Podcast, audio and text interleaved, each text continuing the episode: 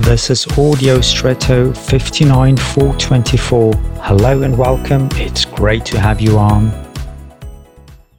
Surely you have been in a hectic situation. Maybe you just got into it and people or circumstances around you were hectic, or even yourself. How did you perceive it? Just very chaotic and confusing, or maybe even painful? Today the term usually means excessive busyness, excitement, haste, but actually the term comes from the health sector.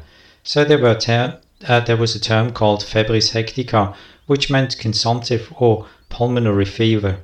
I think that this original meaning has some truth to it, which is no longer expressed in the same way today. Rushing, especially too much of it, makes you ill, makes you sick, it is not just temporary confusion or haste, but really sick making. Therefore, especially today, but also in general, make sure that you don't give hectic a place.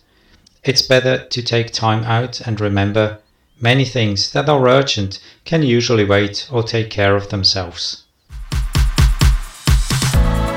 And now I wish you an extraordinary day.